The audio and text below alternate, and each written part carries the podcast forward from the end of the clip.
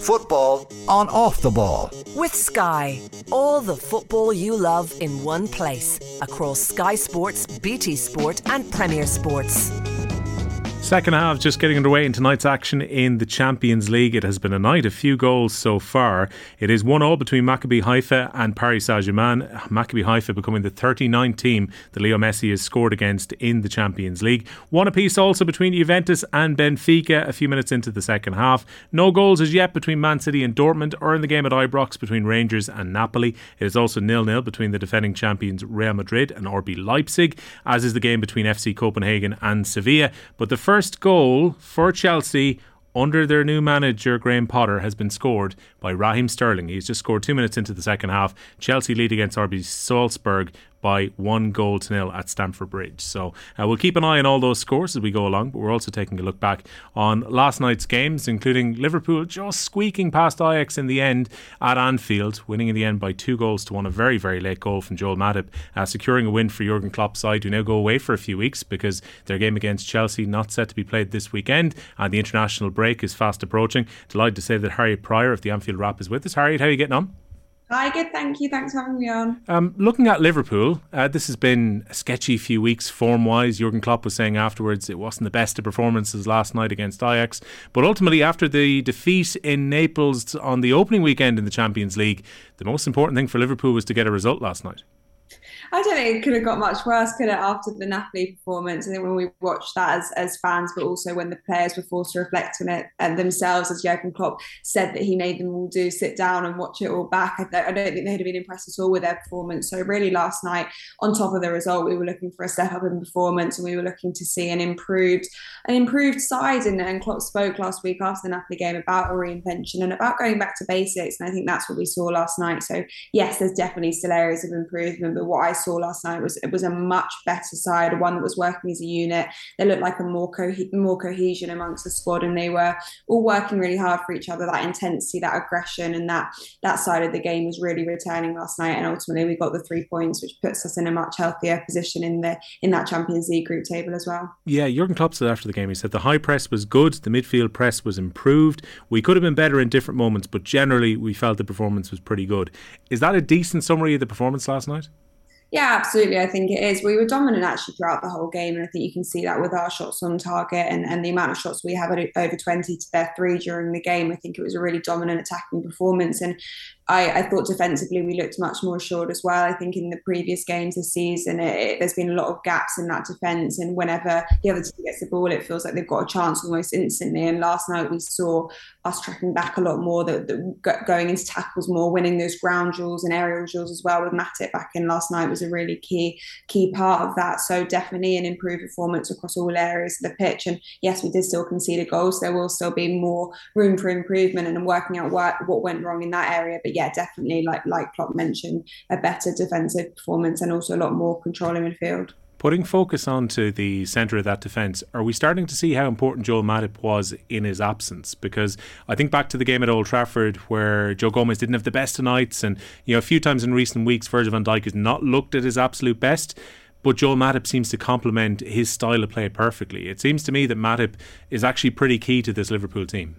Absolutely, I think Gomez has had a really difficult few games. It was it was key that someone else could, was able to come in and step in, and Matip is exactly that person. And I think there's two different sides to his game that are so important to Liverpool, and one is those defensive duties and the, the sense of experience and and calmness that he brings to that defence alongside Virgil Van Dijk. Their partnership is really just so solid, and then also that attacking flair that he has as well. He was the goal scorer; he got the winning goal last night, but also the way he gets the ball, has a quick look up to see if anything's on, and if not, he takes it himself and and runs forward and drives forward with the ball. And that's the side of his game I absolutely love. So definitely a key figure and one that hopefully we can keep fit for the remainder of the season. The debate will go on about Trent Alexander Arnold and his defensive frailties and issues in that position.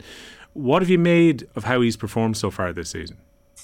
Yeah, I don't think it would have been up to his standards, if I'm honest. I think he'll have set higher standards for himself, and I don't think he'll be particularly impressed with the way he's performed in some games this season. But it was much better for me last night. I think it would have been easy for him last night to really adopt a defensive role and to not, you know, bring those attacking sides to his game that we know he loves so much and that he's so good at. But he didn't. Last night, he was making sure that he was tracking back and defensively, working really hard, but also drifting into that midfield area and pushing really high up the pitch, which is the elements of his game that he's absolutely absolutely perfect at. I think it is those defensive duties he does get criticised for. But hopefully last night he will have silenced a few of those doubters. But it's definitely not been the best start to the season for him and also for a lot of the core players in that Liverpool side. So definitely need a big step up after the international break as well. A lot of the success of Jurgen Klopp's Liverpool sides have been built around Robertson going forward on one side and Trent going forward on the other side and you know pushing teams back and whipping in balls from the two fullbacks. It's so key to how they attack. Do we ever realistically get to a point where Trent Alexander Arnold could potentially play in midfield? I don't know. I don't think for, for Liverpool at the moment it would be a feasible option or the best option for how we play. And I think he also gets so much freedom in that in that position that he's in at the moment that he probably gets even more freedom than he, if he was playing in that midfield position. We we've sort of seen that with with Harvey Elliott. His um he, he hasn't been able to be as creative as Trent has on that right hand side. So I don't think at the moment we're going to see him pushed into midfield. It's not something I personally would like would like to see. I think he's just reinvented that position, that fullback position alongside Robertson. So I definitely keep him there. But I think whether the player wants to try it out is a different question, and maybe he'll get that chance internationally before he does at Liverpool. It remains to be seen. Thiago and Fabinho being back was a big help for the midfield. There've been struggles for both Henderson and for Milner and possibly arguably at this stage, it feels with the way he's played in some of the games so far this season that now maybe time has finally caught up with the once evergreen James Milner. But Liverpool's midfield looks more balanced when Fabinho and Thiago is there yeah, that partnership between the two of them is is really really solid and really impressive. Thiago brings such a different element because he really brings that control to that midfield, and a lot of the conversation around Thiago is how attacking he is and how he spots passes and his vision from that midfield area. But also, what I saw last night was how he set the standards in terms of defensive work, how he was getting stuck into tackles. He was basically coming out there as a leader, and not in the sense of him having to tell everyone where to be or what to do, like a Henderson or a Van Dijk, but just raising the standards and saying, okay, this is where we're going to play tonight. This is this is the standard we're going to play at. You all come and join me here. And I think that in doing that, everyone else raised their game. So such a, a vital figure. We've always known that, and his defensive problems do continue to creep in. So we have to make the most of him while he is fit and available, and hopefully we can manage that to keep that for, for longer on this season. But it has proved a bit difficult a player Liverpool were linked with all summer in Jude Bellingham has just scored for Dortmund against Manchester City. So they lead oh. by one goal to nil. I'm, I've turned it off while I'm doing this, so uh, I'll, I'll pop that back on afterwards. Don't worry, I'll keep an eye in my left eye in the corner here. But uh, Bellingham has just scored for um, for Dortmund against City, so 1 0 uh, to the Germans at Eastlands. Uh, when it comes to Jude Bellingham, I wonder was Klopp waiting until next year to try and buy a midfielder because you know by his own admission he came out in front of the media and said, "Hey, I was wrong, you were right. We need a midfielder." And Arthur Melo came in very very late in the window, but the perfect signing would seem to be potentially Bellingham. Jude Bellingham has always been the long term target. And I think that's maybe what frustrated fans a little bit is that you know that this player you want to get eventually, but is it even feasible that we're definitely going to get him next year? I mean, he probably will have a lot of different clubs want to come in for him. Will Dortmund want to let him go at that point? There's a lot of question marks around it. So I think that's why maybe fans got frustrated because we knew we needed a midfielder we had been linked with midfielders, Tchouameni, who went to Madrid, and, and a few others during the course of the window, but no one, no one was pinned down, and so we had to wait to the final day of the transfer window to get someone in on a loan deal, which is far from ideal, and they didn't have enough time to sort of bed in and, and work out how to play with their teammates before the season started. So that midfield is definitely an area I, I still believe needs a bit of reinvestment, and hopefully heading into January and then looking ahead to next summer, that's where the, the investment we put in the squad because it does still feel a little bit like. Playing devil's advocate slightly here, was it Jurgen Klopp's decision to go a little bit light in midfield and not make a signing? Or I wonder, was it a case of FSG said you can have a replacement for Mane and Nunez is going to cost a huge chunk of money, but you won't be able to reinforce midfield? Like, to me, it seemed pretty obvious that they needed a midfielder even going back to last year.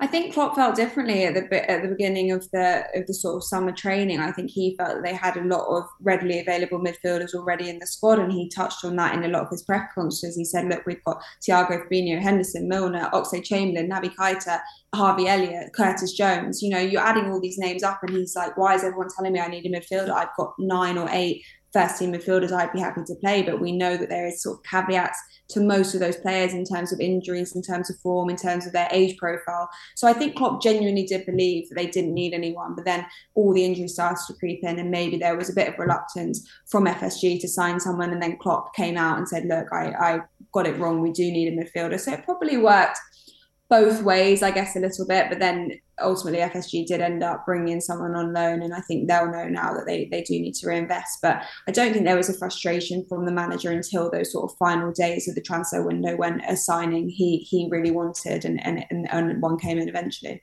The big signing was the record signing in Darwin Nunez coming in from Benfica.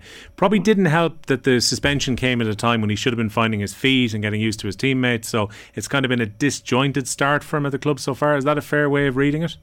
Yeah, I think it has. I actually think he's really impressed whenever we have seen him this season. He's only actually had two starts so far, so he hasn't really been able to, like you say, build that momentum and build that sense of rhythm. But it's also a, a huge transition for the team playing with this out and out striker and a number nine figure because for him, he'll feel that, yes, he'll have to take a lot of time to bed in and to work out how Klopp wants him to play in the team. But for the teammates as well, it's far from ideal that you mentioned he had three games where he literally couldn't get on the pitch. So I do start to see, especially actually last night, night in the last 20 minutes how him and Salah might link up, how the midfielders might create chances for him. And I do think he'll definitely come good and be a good sign for Liverpool. And it, it you know, everything can't happen instantly. I think Haaland at, at, City, people are comparing him to, but we already knew what kind of talent Haaland was, and he played at a top team already. So I think he was never going to have to wait too long to prove himself and impose himself. I think Darwin will take a little bit longer, and that's okay.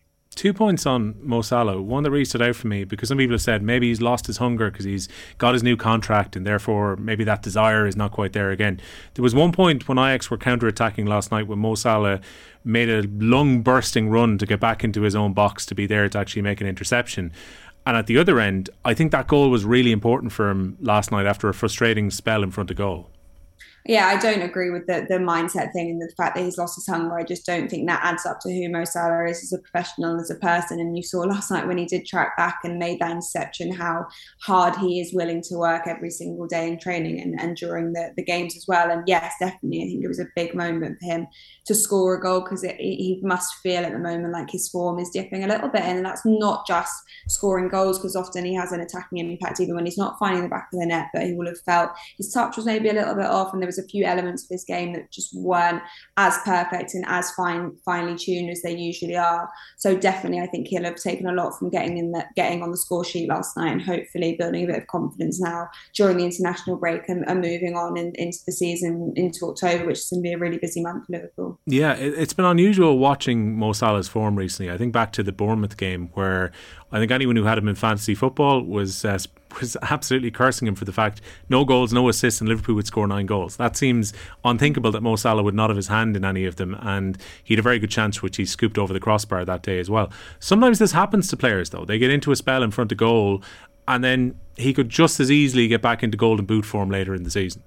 Oh, absolutely. I think I actually saw that with Sadio Mane last season. He ended the season as one of the, the best players in the Premier League and certainly one of Liverpool's key players. And actually, he'd started the season not that strongly. So I think you can definitely see see periods of, of that. So I think he'll be absolutely fine. I don't think anyone would be particularly worried about about Mo Salah's long term scoring form. But yeah, definitely they're, they're you know since he came back from Africa, the second half of the season was really tough for him, and it looks like it's sort of followed over into this season a little bit. But I think he will be absolutely fine. Yeah, I, I think for both Mo Salah and for Erling Haaland when November and December come around, they may well benefit from not going to the World Cup this time around and actually getting a break. And in Mo Salah's case, you say he's played so much football over the last 18 months, two years, because of how successful Liverpool have been in cup competitions, allied with their league form, and then the African Cup of Nations in the middle of that as well. How badly missed is Sadio Mane at the moment? Um, because even notwithstanding, say, some of the patchy form earlier last season, it's probably taking a while for a front three to emerge now since he's left. Yeah, I think it's a really difficult one to judge, and I think you can't sort of put down performances just on the basis that a player like Sadio Mane left, and, and Diaz has come in technically into his position and performed really well. So while I think it's obviously a factor, I don't think it's the main factor as to why Liverpool haven't been performing to their high standards. And yes, there's a few games in the last few weeks where I'd have loved Sadio Mane to be on the pitch and maybe bail us out, but we haven't got him now. We've got to move on. We've got to try and work with what we've got, and I still believe we've got so many talented options in that forward line line. And Diogo Jota's back now. Hopefully, Darwin will settle in. We've got Diaz, we've got Salah, we've got Firmino still there. So not too worried about about Sadio Mane, but obviously he, he is missed and he was such a Liverpool legend. So wish him all the best. Football on off the ball. With Sky, all the football you love in one place across Sky Sports, BT Sport, and Premier Sports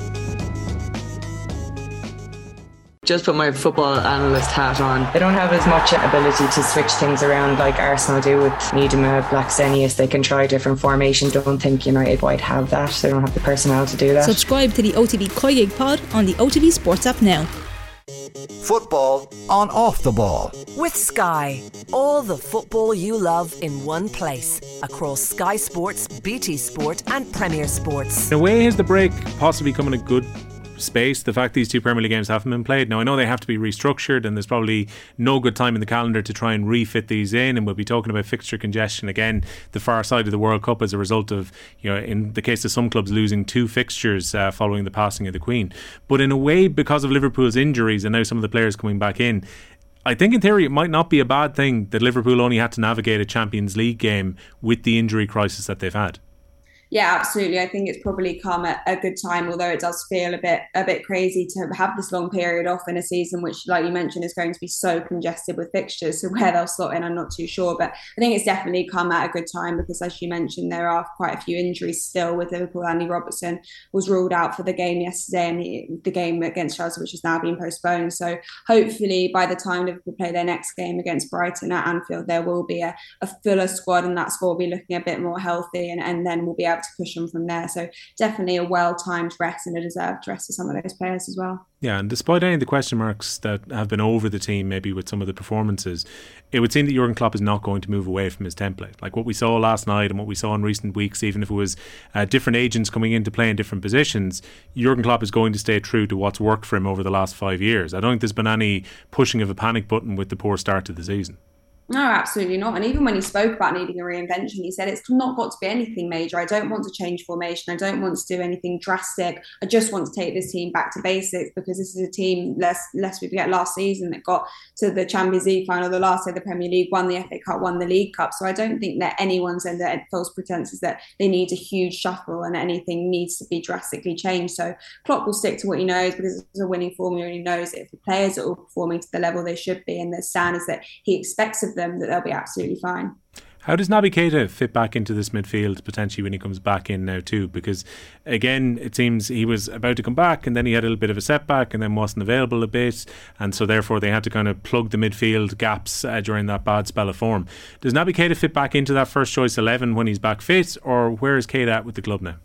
Oh, it depends who else is available. I think if, if Fabinho, Henderson, and Thiago are all fit, I don't think Naby's slot straight back in. Unfortunately for him, I think he he's had he's had a really difficult time at, at Liverpool with injuries and various different things ruling him out just as he's about to find his form. We kind of describe it as a bit of a roller coaster because he's up and he's seems to be performing really well and then he gets an injury again. So it will be, I think he's out, you know, he's out until at least October, Klopp has said, and we don't even particularly know what the issue is and how long he is going to be out for. So I don't think he'll slot straight back in, but hopefully he still will have a big role to play this season because in his good games, he, he is a, such a good midfielder and can bring so much to the Liverpool side, but he just does have those spells of, of, of, injuries or lack of consistency or poor performances. So still a really key figure, and I, I, wonder what will happen in the future, whether he will be moved on in summer when when his contract runs out.